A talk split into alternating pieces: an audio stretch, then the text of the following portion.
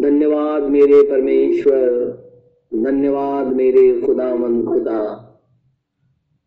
सारी सृष्टि का बनाने हारा प्रभु परमेश्वर, तेरा धन्यवाद हो। जीवन और मृत्यु का मालिक खुदावन खुदा, तेरा धन्यवाद हो। तू सृष्टि करता है, तेरी स्तुति और तेरी प्रशंसा हो। महिमा तेरी बड़ाई हमारी ज़िंदगी से हमेशा तक होती रहे। क्योंकि धन्य प्रभु परमेश्वर केवल तू ही है। तू ही प्रभु है, तू ही परमेश्वर है। तू अनंत काल तक जीवित रहता है। मेरे प्रभु, मेरे परमेश्वर, हम तेरा धन्यवाद, तेरी स्तुति और तेरी महिमा करते हैं कि तूने हमें समय दिया है कि हम तो खुदावंद खुदा की बड़ाई करें। तेरे लिए गाएँ, तेरे लिए बजाएँ, तेरे वचन को सुने और सुनाए। और तूने ये सब कुछ हमारे लिए किया है। इसलिए तेरा नाम मुबारक हो। धन्य है इज़राइल का खुदावन खुदा। धन्य है जीवित परमेश्वर। धन्य है हमारा उद्धार करता प्रभु यीशु मसीह, जिसने हमें मृत्यु से छुड़ा दिया है और अपनी पवित्र आत्मा के द्वारा हमें परिपूर्ण किया है। खुदाया, हम इसके लिए तेरा हृदय से धन्यवाद करते हैं। तुझे धन्य कहते हैं, क्योंकि हे मेरे प्रभु, हे मेरे परमेश्वर इस पूरे ब्रह्मांड के अंदर में कोई भी सृष्टि करता नहीं है। केवल तू ही इस सृष्टि करता है। तू वही प्रभु परमेश्वर है, जो अपने सामर्थ के द्वारा लाल समुद्र को दो भागों में कर दिया। यर्दन जो कड़ारे से बह रही थी उसको तूने रोक दिया। मेरे खुदाया, तू वही सर्व सामर्थ्य प्रभु परमेश्वर है, जो अपने बच्चों को सदैव विजयी करता है। खुदाया, हम इसके लिए तेरा हृदय से धन्यवाद करते हैं और कहते हैं, धन्य है हमारा प्रभु परमेश्वर। धन्य है हमारा उद्धार करता प्रभु यीशु मसीह। जो जीवित है दयालु है करुणा में है और अति पवित्र है। उसकी स्तुति हमेशा तक होती रहे। हे सेनाओं के यहोवा परमेश्वर तेरा धन्यवाद हो। हे अब्राहम इसहाक और याकूब के परमेश्वर तेरा धन्यवाद हो। हे इज़राइल के खुदावन खुदा तेरा धन्यवाद हो। हमारे उद्धार करता प्रभु यीशु मसीह के सामर्थ्य नाम में तेरा धन्यवाद हो। क्योंकि तू ही प्रभु और तू ही परमेश्वर है। तेरी महिमा सबसे ऊँचे स्थानों में बनी रहे। प्रार्थना अपने उद्धार करता प्रभु यीशु मसीह के नाम से माँगता हूँ। इसे इसी घड़ी पूरा कर। आमीन आमीन आइए हम परमेश्वर के वचन से निकालेंगे। उत्पत्ति की पुस्तक, उसका दूसरा अध्याय। उत्पत्ति की पुस्तक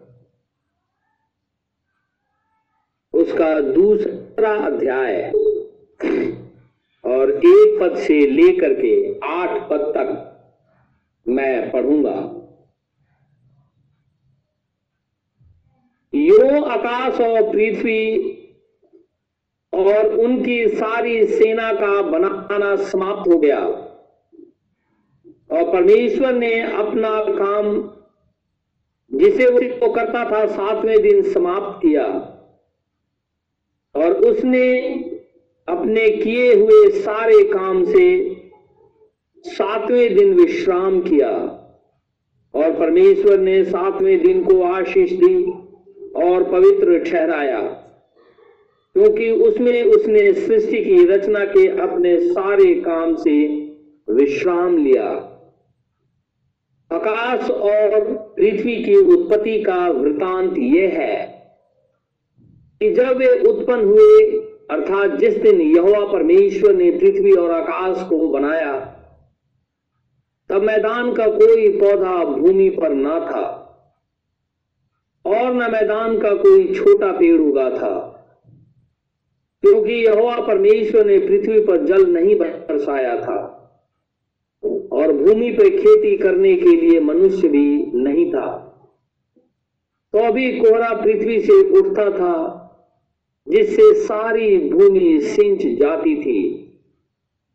तब यहोवा परमेश्वर ने आदम को भूमि की मिट्टी से रचा और उसके नथनों में जीवन का श्वास फूक दिया और आदम जीवित प्राणी बन गया। और यहोवा परमेश्वर ने पूर्व की ओर अदन में एक वाटिका लगाई और वहाँ आदम को जिससे उसने रचा था, रख दिया। और यहोवा परमेश्वर ने भूमि से सब भांति के वृक्ष, जो देखने में मनोहर और जिनके फल खाने में अच्छे हैं, उगाए। और वाटिका के बीच में जीवन के वृक्ष को, और भले या बुरे के ज्ञान के वृक्ष को भी लगाया। परमेश्वर के इस वचन के पढ़े और सुने जाने पर आशीष हो। आमिन। हम प्रभु का आज फिर से बहुत धन्यवादित हैं। परमेश्वर ने हमें फिर से एक मौका दिया है कि हम अपने सृष्टिकर्ता की बात सुने, जाने, समझें और उसे ग्रहण कर ले। हम परमेश्वर का हृदय से धन्यवाद देते हैं। इस रात्रि के समय में हम सभी जन प्रभु यीशु मसीह की उपस्थिति में बैठे हुए हैं। हम खुदावन खुदा का इसलिए भी बहुत धन्यवाद देते हैं कि परमेश्वर ने हमें मौका दिया कि हम उसकी सृष्टि का अध्ययन करें। क्योंकि वो सृष्टि करता है। और उत्पत्ति के अंत में क्या हुआ? और उस दिन अदन की बारी के अंदर में क्या हुआ? हम इसको जाने और खुदा के ऊपर में ईमान लेकर के आए। हमने अभी तक अध्ययन में देखा है कि परमेश्वर ने आकाश और पृथ्वी को बनाया, सारी चीज़ों की सृष्टि की। छठे दिन मनुष्य को बनाया और जब उसने मनुष्य को बनाया तो बहुत लिखा है कि सारी चीज़ें जो कुछ भी उसने बनाई थी, उसमें सबसे सर्वश्रेष्ठ आदम को बनाया। परमेश्वर ने अदन की वाटिका भी लगाई। आदम को अदन की वाटिका में रख दिया। अदन से एक नदी निकली। जो अदन को सींचते हुए बाहर की तरफ़ निकलती थी और उसके बाद चार धराओं के अंदर में वो बंट जाती थी। और हमने ये भी देखा कि एक नदी ऑल्टर से निकलती है। और वही नदी परमेश्वर के सिंहासन से निकलती है। और आत्मिक रीति से जो मनुष्य प्यासा है, भूखा है वो यीशु मसीह के पास आ जाए। क्योंकि यीशु मसीह कहता है, जो प्यासा है, वो मेरे पास आए। जो भूखा है, वो जीवन के वृक्ष के पास आ जाए। और आज हम आदम के विषय में देखेंगे। हमारा जो मूल सब्जेक्ट है, वो यही है कि अदन की बारी के अंदर में आदम और हवा ने कौन सा फल खाया था। कि आज तक मृत्यु तांडव करती है। अपनी आगोश में ले लेती है। और मनुष्य मर जाता है।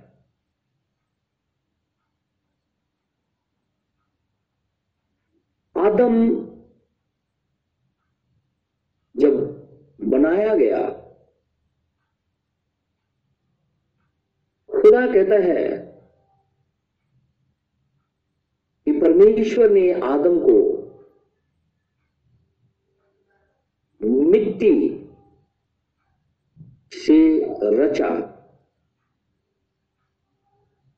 और उसके अंदर में जीवन का श्वास फूंक दिया।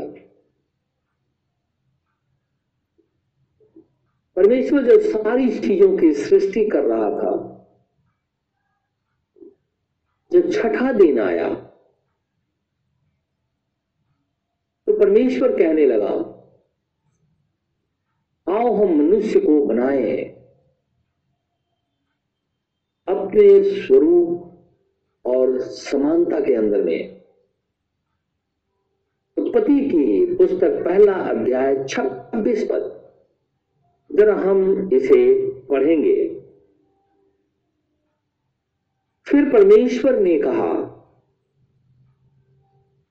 हम मनुष्य को अपने स्वरूप के अनुसार, अपनी समानता में बनाए। और वे समुद्र की मछलियों और आकाश के पक्षियों और घरेलू पशुओं और सारी पृथ्वी पर और सब रेंगने वाले जंतुओं, पर जो पृथ्वी पर रेंगते हैं, अधिकार रखे।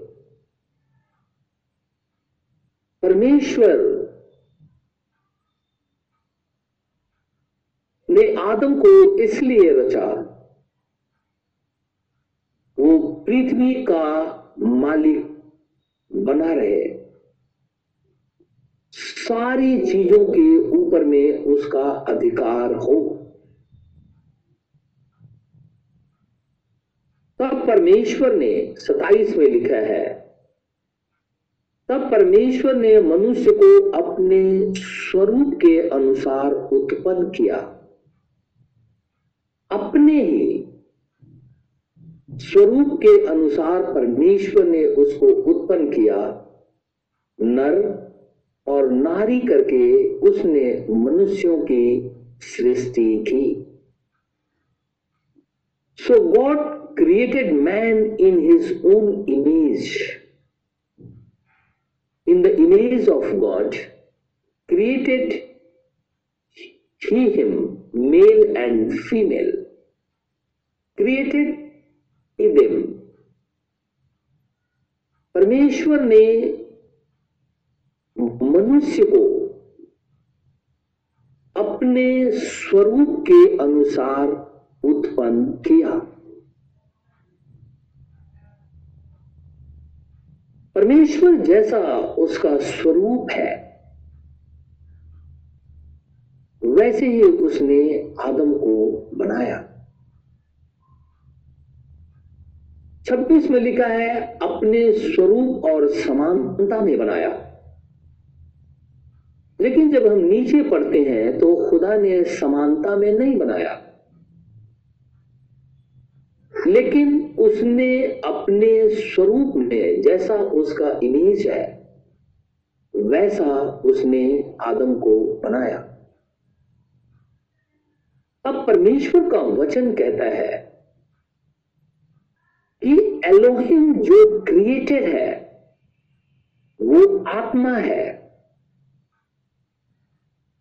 और उस आत्मा का एक रूप है। और आत्मा जब तक किसी चीज़, किसी शरीर का देह धारण नहीं कर लेता है, तब तक हम उसे देख नहीं सकते। इसीलिए परमेश्वर ने जब कभी भी अपने आप को पृथ्वी पर लेकर के आया तो वो एक थियोफेनी के अंदर में अपने आप को प्रकट किया। एक ऐसा शरीर जिसे हम देख सकते हैं। थियोफेनी। हम उसे देख सकते हैं। वो शरीर खा सकता है, पी सकता है, बातचीत कर सकता है, चल सकता है, घूम सकता है। तो परमेश्वर अपने आप को एक रूप में लेकर के आया, जिसे बोलते थियोफेनी एक ऐसा शरीर जिसके अंदर में खुदा अपने आप को प्रकट करता है। तो परमेश्वर ने जब आत्मा है वो तो आदम को जब उसने बनाया तो कहता है अपने स्वरूप के अनुसार बनाया। तो परमेश्वर आत्मा है, इसलिए उसने अपने स्वरूप में आत्मा को बनाया। और यह स्वरूप फ़िज़िकल नहीं था। यह आत्मिक था क्योंकि परमेश्वर आत्मा है।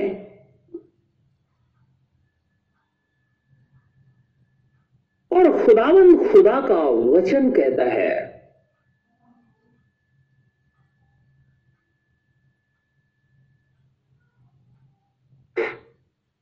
परमेश्वर ये चाहता है, आत्मा है तो परमेश्वर ये चाहता है कि मनुष्य भी आत्मा में होकर ही परमेश्वर की वर्शिप करे। एक वर्ष मैं निकालूँगा। यहुना की इंजील। और उसका चार अध्याय। यहुना की इंजील चार अध्याय।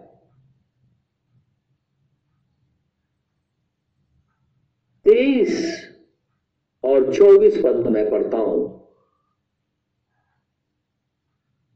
परंतु वह समय आता है। वरन अब भी है और जिसमें सच्चे भक्त पिता की आराधना आत्मा और सच्चाई से करेंगे।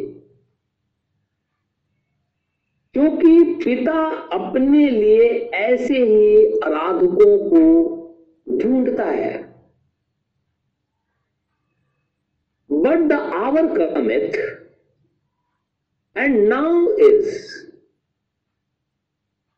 when the true worshipper shall worship the Father in spirit and in truth खुदावंद खुदा आत्मा है और वो चाहता है कि जो उसकी वर्शिप करता है, वो आत्मा और सच्चाई से ही करे। हमने जो यहाँ बैठे हुए हैं खुदावन खुदा हमसे भी चाहता है कि हम सभी जन आत्मा में ही परमेश्वर की सिताइश करे। क्योंकि शरीर के काम तो बहुत ही ज़्यादा गंदे हैं। और 24 पद में कहता है, परमेश्वर आत्मा है और अवश्य है। कि उसके भजन करने वाले आत्मा और सच्चाई से भजन करें। God is a spirit and they that worship him must worship him in spirit and in truth तो खुदावन खुदा आत्मा है और वो चाहता है कि जो उसके वर्षिपर है, वो भी आत्मा के अंदर में ही खुदा की बड़ाई करे। तो वही एलोहिम ने पहले पहल, छठे दिन जो आदम कहलाता है, उसको उसने आत्मा में ही बनाया था।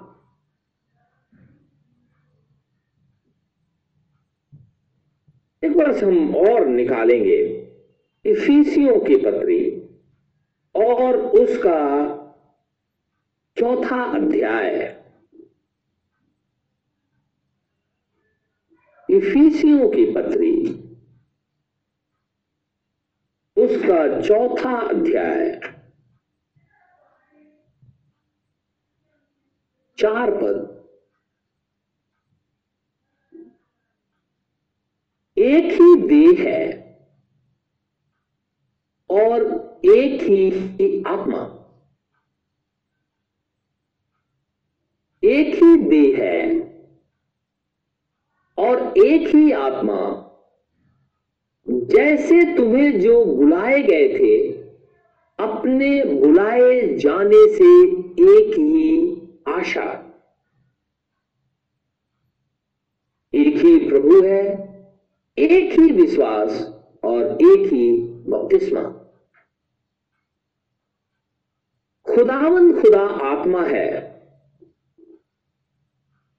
और जब उसने आदम को बनाया तो उसने आदम को सबसे पहले आत्मा में ही बनाया था।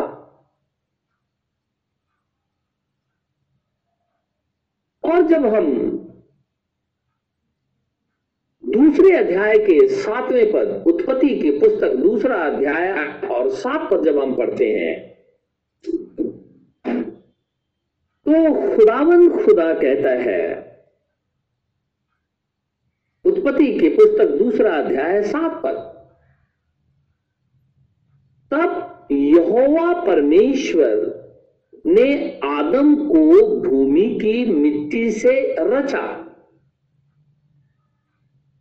और उसके नथनों में जीवन का श्वास फूक दिया और आदम जीवता प्राणी बन गया। तो इसका मतलब यह है कि 26 पद के अंदर में परमेश्वर ने आदम को आत्मा में बनाया और फिर जब वृतांत की बातें करता है तो परमेश्वर ने एक मिट्टी से एक पुतला बनाया और उस पुतले के अंदर में जीवन का श्वास फूक दिया। तो आदम तो पहले से आत्मा बना हुआ था।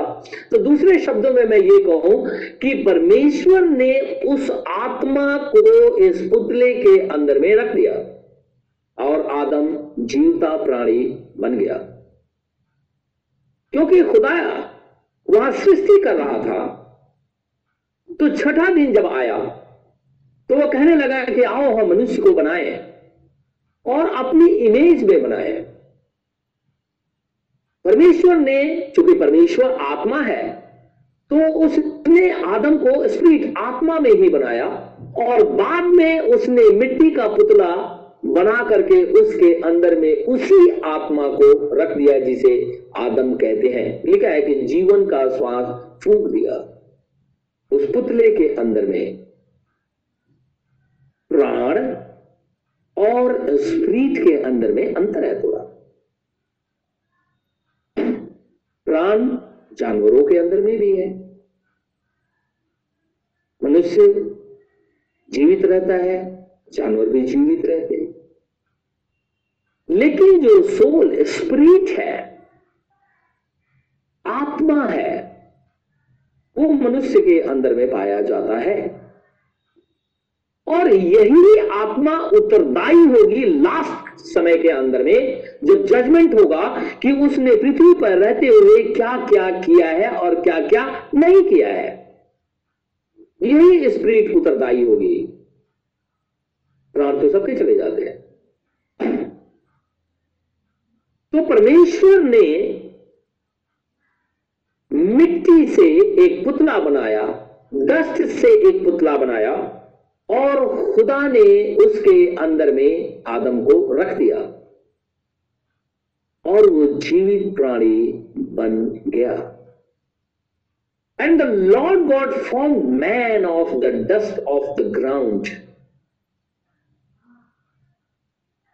खुदा ने इस पृथ्वी के डस्ट से एक मनुष्य को रचा और हम वो जानते हैं, वो आदम है। इस पद से स्पष्ट है कि आदम की पहली सृष्टि आत्मिक थी और दूसरी सृष्टि शारीरिक। शरीर में होने के कारण आदम जांचा और परखा जाएगा। ताकि यहोवा की सिद्ध इच्छा प्रकट हो।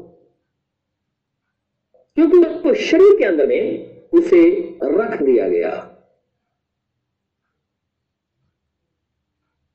वचन के अनुसार आदम यहुआ से उत्पन्न हुआ था।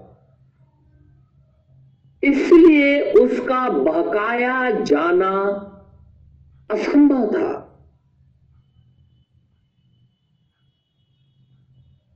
आप देखिए, यहाँ पे ये नहीं लिखा हुआ है।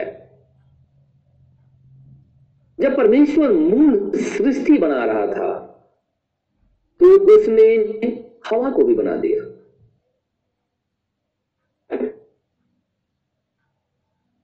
लिखा है, जब उसने मिट्टी में उसे रखा तो आदम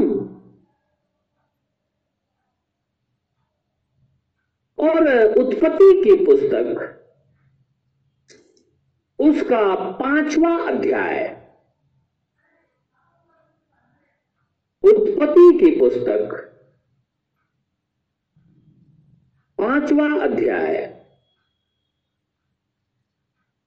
लिखा है, आदम की वंशावली ये है, जब परमेश्वर ने मनुष्य की सृष्टि की, तब अपने ही स्वरूप में उसे बनाया।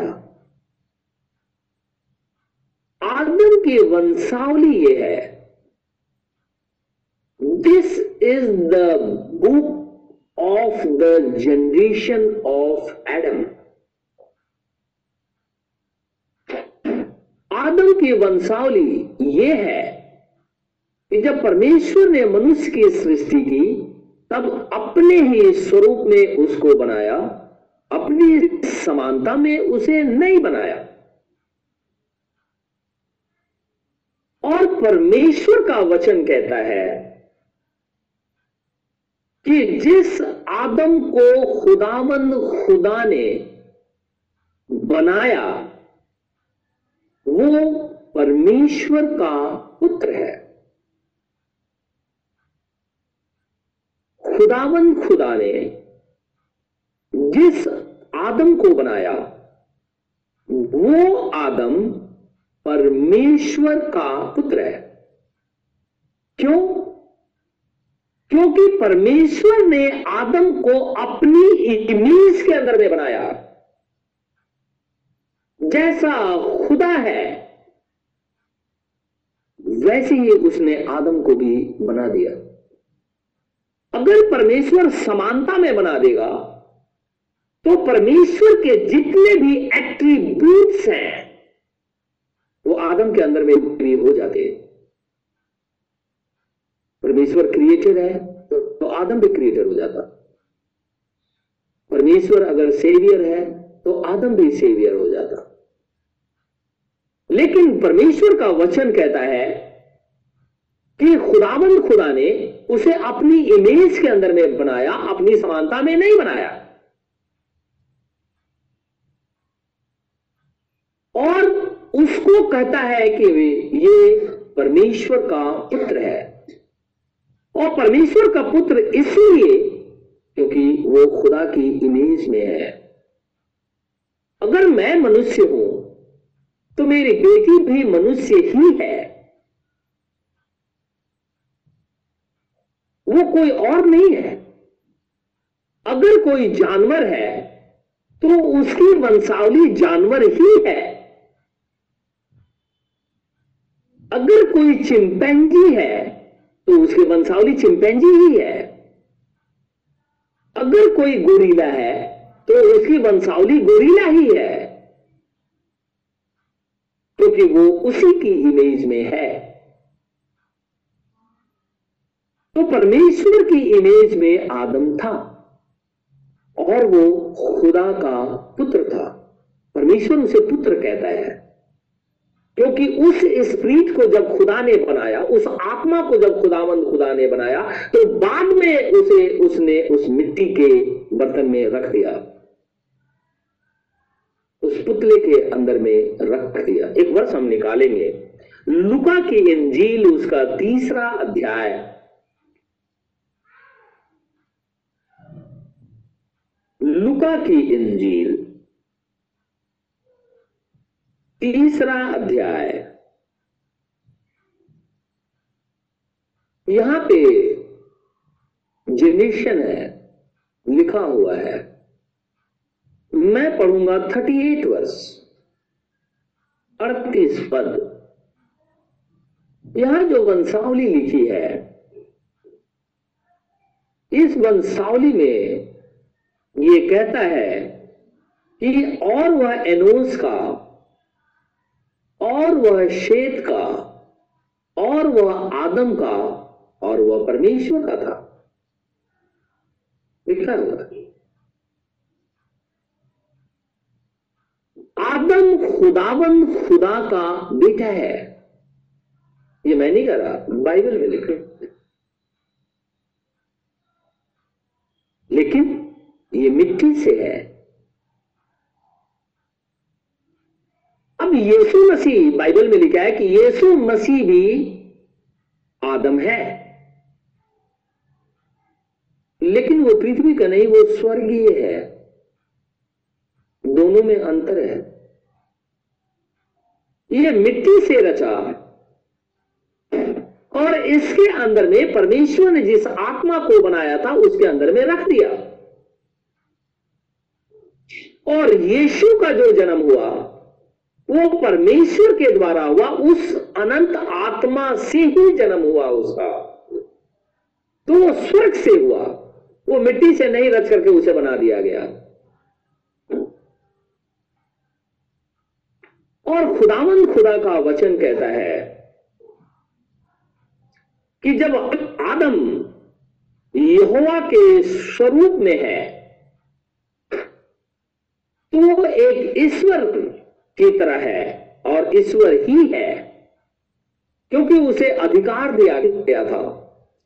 परमेश्वर उससे मिलने को आता था।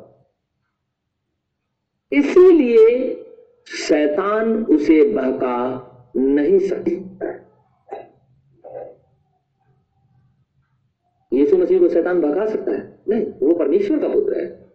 और बाइबल इसीलिए स्पष्ट कहती है यीशु मसीह की जब हम बात करेंगे तो बाइबल कहती है, वो बिगोटेन सन है और वो स्वर्गीय है।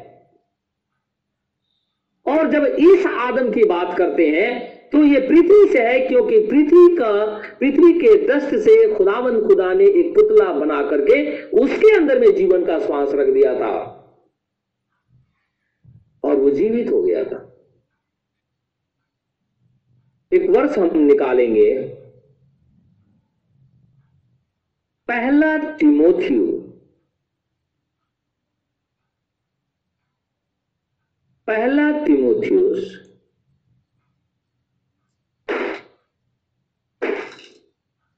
और उसका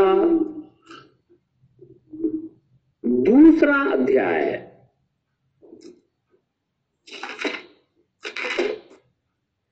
पहला तिमोथियस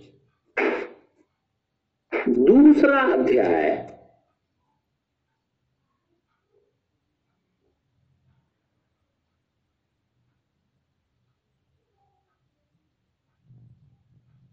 तेरह और चौदह पद में पढ़ता हूँ। लिखा है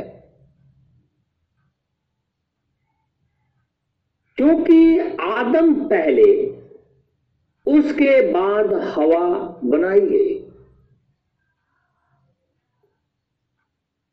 और खुदावन खुदा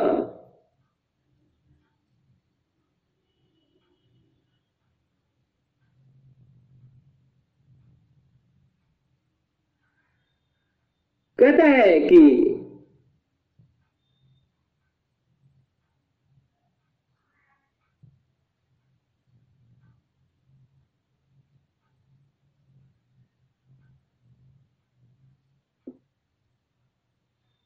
बाद हवा, यानी वो स्त्री बनाई गई, और आदम बहकाया ना गया। पर स्त्री बहकाने में आकर अपराधनी हुई। परमेश्वर का वचन कहता है, आदम बहकाया ना गया। क्यों? आदम इसलिए नहीं बहकाया गया क्योंकि वो खुदावन खुदा की मूल सृष्टि है। परमेश्वर की सृष्टि है। और परमेश्वर का वचन कहता है, वो आदम परमेश्वर का पुत्र है। और परमेश्वर ने उसे अपनी इमेज में बनाया है। तो जब वो मूल सृष्टि है और परमेश्वर का पुत्र है। तो शैतान इस बात को जानता था कि आदम भगाया नहीं जा सकता है। इसलिए उसने आदम में से निकाली हुई स्त्री को बकाया जिसे भाई प्रोडक्ट कहते हैं। उसमें से किसी चीज़ में से किसी चीज़ को निकाली गई। इसीलिए स्त्री भगा दी गई। आदम यहोवा के स्वरूप में था, उसका पुत्र था, इसीलिए आदम को सर्प बका नहीं सकता था, क्योंकि पुत्र होने के कारण यहोवा का बीज उसमें था और बीज परमेश्वर का वचन है। आदम के अंदर में खुदामंद खुदा का बीज था। वो परमेश्वर के ऊपर में विश्वास करता था क्योंकि वो मूल सृष्टि था। स्त्री इसलिए भगा दी गई क्योंकि वो बाई प्रोडक्ट है।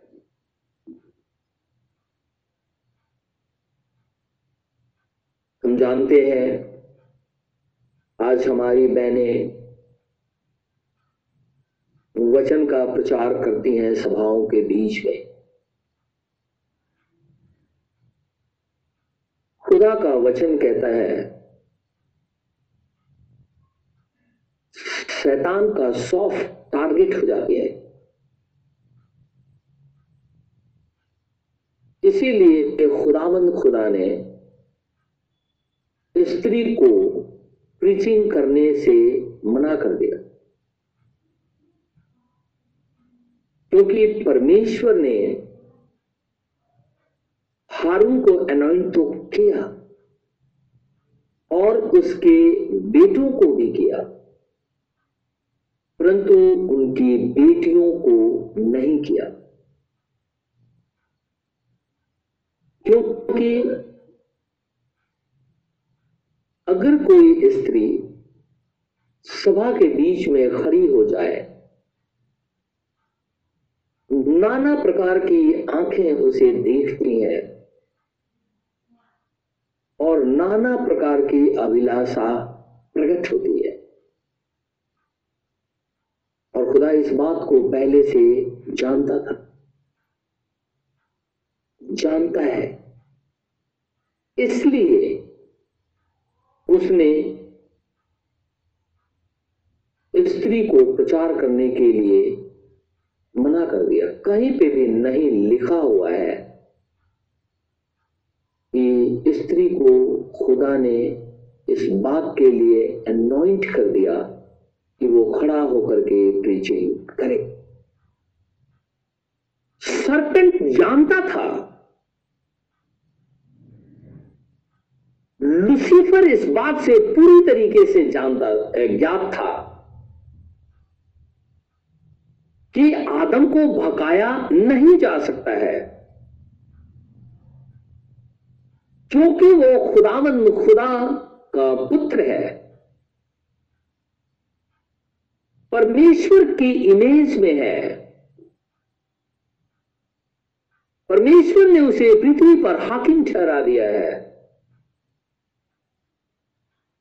वो बाइबल कहती है, वो गॉड है, ईश्वर है।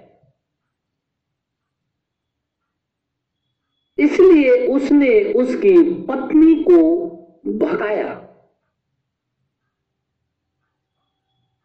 क्योंकि वो आदम में से निकाली गई थी।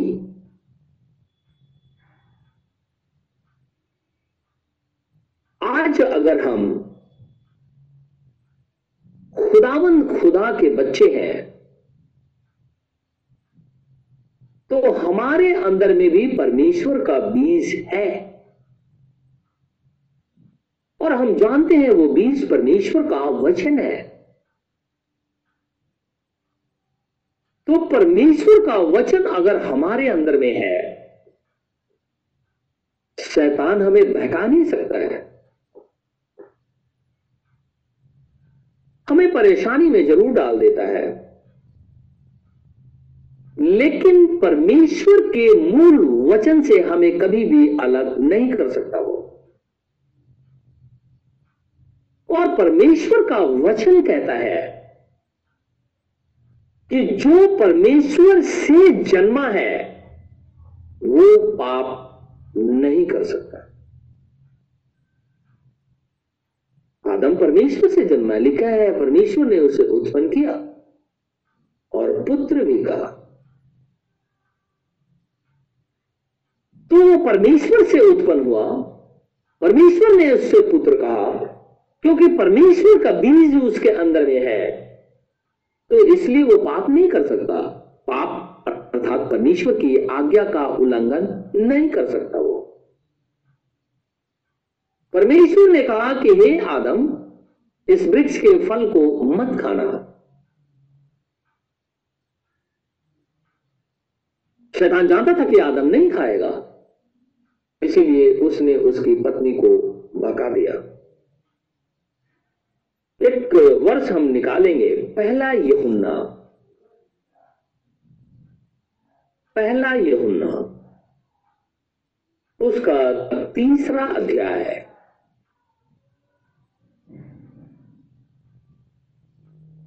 पहला यहुन्ना। तीसरा अध्याय। आठ पद में पढ़ता हूँ आठ नौ और दस जो कोई पाप करता है, वह शैतान की ओर से है। कोई भी अगर व्यक्ति, अगर वो पाप करता है, वो शैतान की ओर से है, परमेश्वर की ओर से नहीं है वो। क्योंकि शैतान आरंभ ही से पाप करता आया है, अर्थात पाप क्या है? परमेश्वर की आज्ञा का उल्लंघन करना। तो आरंभ में परमेश्वर ने लुसीफर को बनाया और बाइबल कहती है, वो करूब है।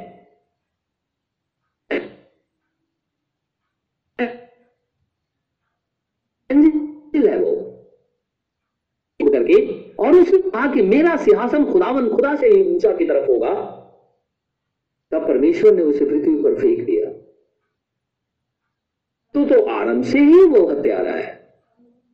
आरंभ से ही वो पाप करता आया है। परमेश्वर का पुत्र इसलिए प्रकट हुआ कि शैतान के कामों को नाश करे। उसके बाद लिखा है, नौ पद में, जो कोई परमेश्वर से जन्मा है, जो कोई भी जो कोई परमेश्वर से जन्मा है, वो पाप नहीं करता। हम अपनी लाइफ को देखेंगे इस वर्ष को पढ़ करके जब तक हमने खुदावन खुदा को नहीं जाना, हम कुछ भी करते थे। जो हमारे दिल में आता था, वो हम करते थे। भयानक से भयानक पाप लेकिन जिस दिन हमारा नया जन्म हो गया,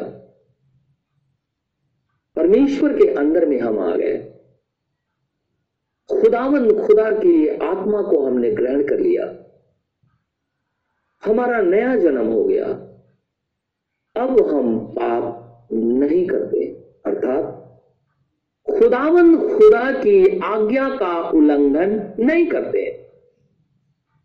लेकिन जो आज्ञा का उल्लंघन करता है, वो पाप करता है।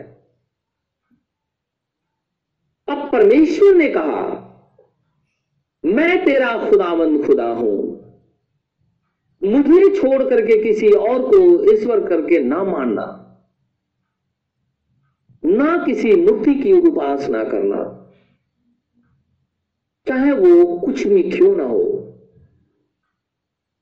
लेकिन मनुष्य जब इस आज्ञा को तोड़ देता है तो इसका मतलब यह है, वो खुदा से नहीं जन्मा है। वो चाहे कितनी भी धार्मिकता की बात कर ले, वो रोज चर्च जाए, वो जो मर्ज़ी करना है करे। इससे मतलब नहीं है। खुदा का वचन कहता है जो कोई परमेश्वर से जन्मा है, वो पाप नहीं करता, क्योंकि उसका बीज उसमें बना रहता है। आदम परमेश्वर से जन्मा, परमेश्वर का बीज उसके अंदर में है, अर्थात वचन तो सरपेंट किसी भी स्थिति के अंदर में आदम को भगा नहीं सकता। इसीलिए वो उसकी पत्नी के पास आ गया। जो कोई परमेश्वर से जन्मा है, वो पाप नहीं करता, क्योंकि उसका बीज उसमें बना रहता है और वह पाप कर ही नहीं सकता। कभी भी वो पाप नहीं कर सकता है, क्योंकि परमेश्वर से जन्मा है। फिर ये चर्च के अंदर में जब हम इन सारी चीज़ों को देखते हैं तो हम क्या सोचते कि क्या इनका जन्म परमेश्वर से हुआ है? क्या इनके अंदर में परमेश्वर का बीज है?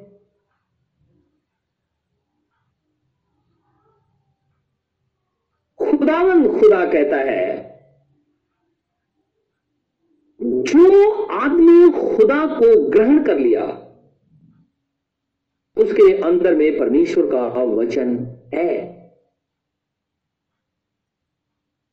इसी से परमेश्वर की संतान और शैतान की संतान जाने जाते हैं।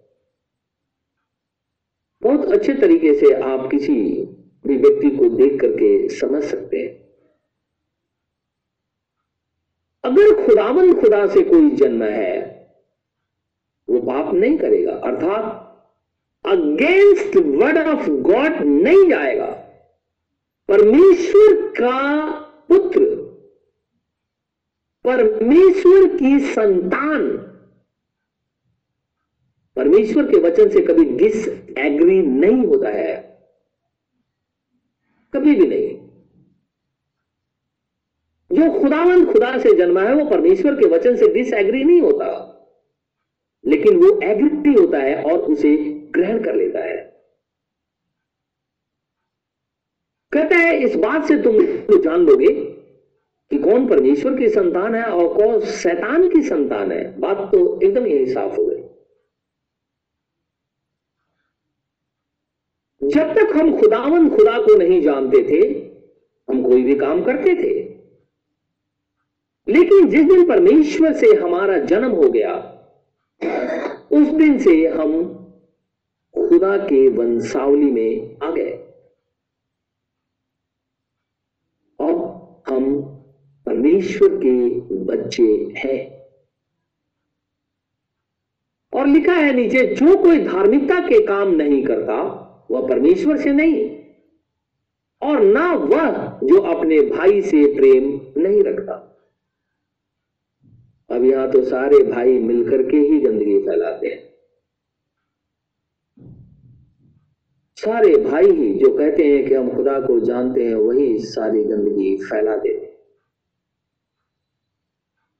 और परमेश्वर का वचन कहता है कि जो कोई धार्मिकता के काम नहीं करता, वह परमेश्वर से नहीं, वो उसका जन्म खुदा से नहीं हुआ है, और ना वह जो अपने भाई से प्रेम नहीं रखता, वो भी नहीं। अब हम चर्चेस को देखेंगे। आप देख सकते हैं अपने से क्या स्थिति आज है। और एंड टाइम मैसेज के अंदर में पहले आप देख सकते हैं। आदम खुदावन खुदा से जन्मा था। आदम परमेश्वर की इमेज में था। आदम के अंदर में परमेश्वर का बीज था।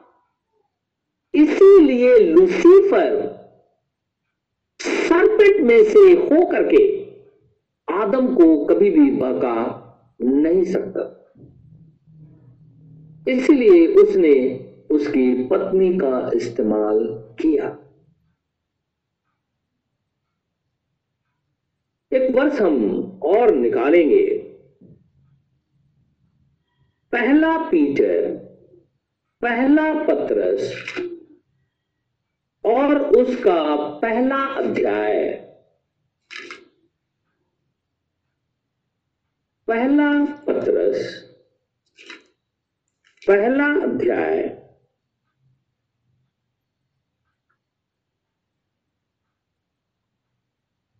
और मैं पढ़ूँगा 22 और 23 पर।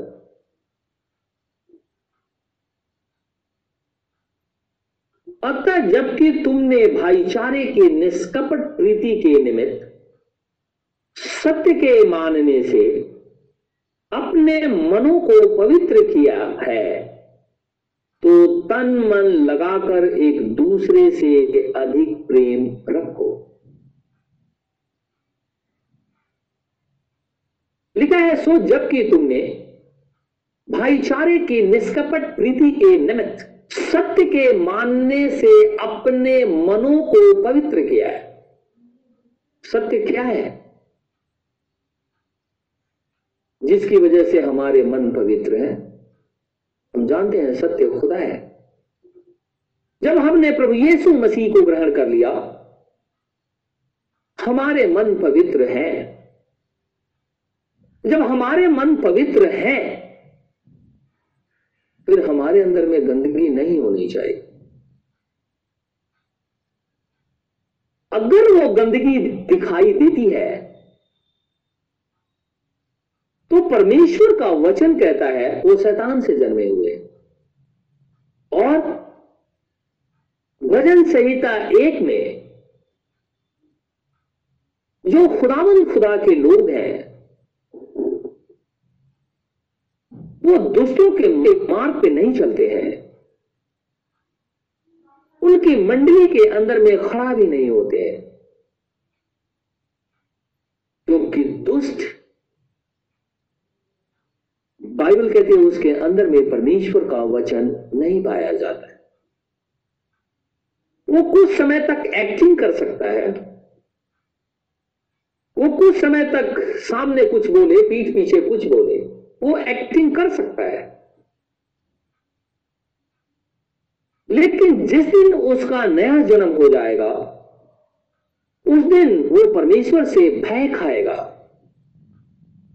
क्योंकि उसका मन शुद्ध हो गया।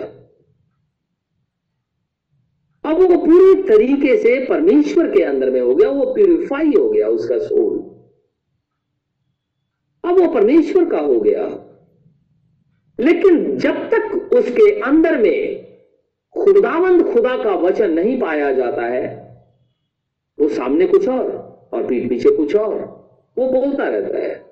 इसीलिए परमेश्वर कहता है, धन्य है वो मनुष्य जो पे नहीं चलता है, ना उनके मार्ग में खड़ा होता, ना उनकी संगति करता है।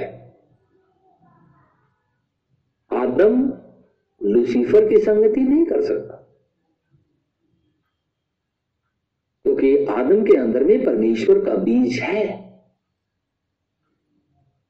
और इसीलिए लिखा है कि सो जबकि तुमने भाईचारे की निष्कपट प्रीति के निमित्त सत्य के मानने से अपने मनों को पवित्र किया है तो तन मन लगाकर एक दूसरे से अधिक प्रेम रखो।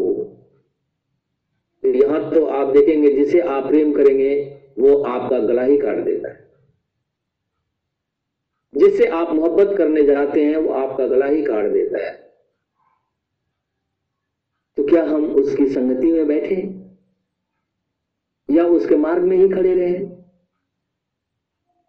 या उसके संग चले हम? क्या करें हम? खुदा तो कहता है कि धन्य है वो मनुष्य जो दूसरों के मार्ग पे नहीं चलता। आदम खुदावन खुदा का बेटा है। और जब हम वंशावली देखते हुए चले आ रहे हैं तो उस वंशावली के अंदर में अगर हम पाए जाते हैं तो हम खुदा के बेटे और बेटियाँ हैं। और जब हम परमेश्वर के बेटे और बेटियाँ हैं तो शैतान हमें भका नहीं सकता है। परमेश्वर के पुत्र आदम को शैतान नहीं भगा सकता। क्योंकि खुदावन खुदा की इमेज में होने के कारण परमेश्वर का बीज उसमें होने के कारण शैतान किसी भी रीति से उसे भगा नहीं सकता था। उसे यह लालच नहीं दे सकता था कि तुम इस फल को खाओ। जो अदन की बारी में लगा हुआ था, शैतान इतना सामर्थ्य नहीं है। यीशु मसीह बिगोटेंशन है। उसके पास भी शैतान आया, उसे भकाने लगा। कंगूरे पे से नीचे गिर जा, इन पत्थरों को बोल दे, ये रोटी बन जाए। इस तरीके की बातें करने लगा ताकि ये किसी भी तरीके से बहक करके दूर निकल जाए। लेकिन यीशु मसीह ने उसे डांटा।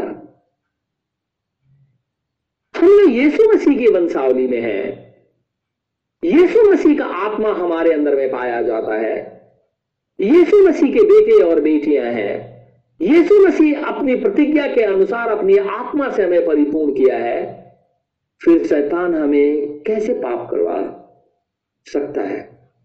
अर्थात, वचन के विरोध में कैसे खड़ा कर सकता है?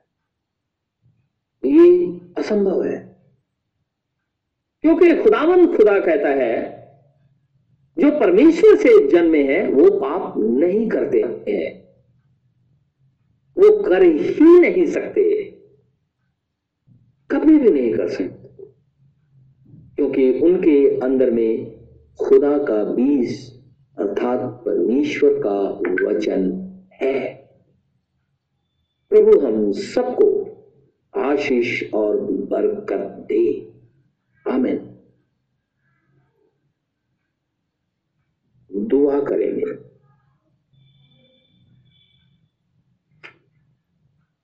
धन्यवाद मेरे परमेश्वर। धन्यवाद मेरे खुदावन खुदा। सारी सृष्टि को बनाने हारा प्रभु परमेश्वर, तेरा धन्यवाद हो। जीवन और मृत्यु का मालिक खुदावन खुदा, तेरा धन्यवाद हो। क्योंकि तू ही प्रभु और तू ही परमेश्वर है। स्तुति प्रशंसा और बड़ाई केवल तेरा ही हो। हे धर्मी हे पवित्र। तुझसे विनती और प्रार्थना करता हूँ। अपना वचन हमारे अंदर बनाए रख, ताकि ये दुष्ट हमेशा शर्मिंदा रहे। क्योंकि समय आ गया है कि व्यक्ति ट्रांसफॉर्म हो। क्योंकि स्वर्ग जाने का समय आ गया है। समय समाप्ति में है। मैं चाहता हूँ ऐसे समय में तेरा आत्मा सदैव हमारे अंदर में बना रहे। प्रार्थना करता हूँ। कोरोना वायरस जो फैला हुआ है, लोगों को मारे जा रहा है। हज़ारों मरीज़ रोज आ रहे हैं। ऐसे समय में विनती करता हूँ प्रभु तेरे बेटे, तेरी बेटियाँ हॉस्पिटल के अंदर में काम करते हैं। कहीं और काम करने जाते हैं। रोजी रोज़गार के लिए घर से बाहर निकलते हैं।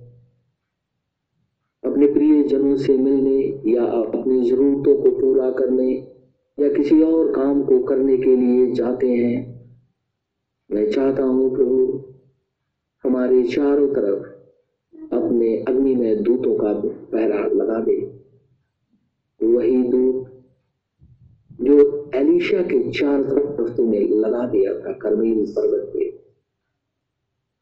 मैं चाहता हूँ खुदा तू हमारे साथ भी ऐसा ही कर, ताकि प्रभु जी वायरस हमारे शरीर को छूने ना पाए यीशु मसीह के नाम से बचाए जाए। हे प्रभु, इज़राइल देश पे दया कर अपने पवित्र नगर यरूशलेम पे दया कर। हमारे दिल्ली शहर पे, हमारे देश पे, वरन संपूर्ण पृथ्वी पे दया कर, ताकि लोग बचाए जाए। मर्ज़ी तेरी पूरी हो। प्रार्थना यीशु मसीह के नाम से माँगता हूँ इसे इसी घड़ी पूरा कर। हमें हमारे जो स्वर्ग में है तेरा नाम पाप माना जाए तेरी ही बादशाहत आए तेरी मर्ज़ी जैसे स्वर्ग में पूरी होती है, ज़मीन पर भी हो। हमारे रोज की रोटी आज हमें दे जिस प्रकार हम कसूरवारों को माफ़ करते हैं, तू भी मेरे कसूरों को माफ़ कर। हमें अजमाइश में न पड़ने दे, परंतु बुराई से बचा, क्योंकि बादशाह कुदरत और जलाल हमेशा तेरे हैं। आमिन।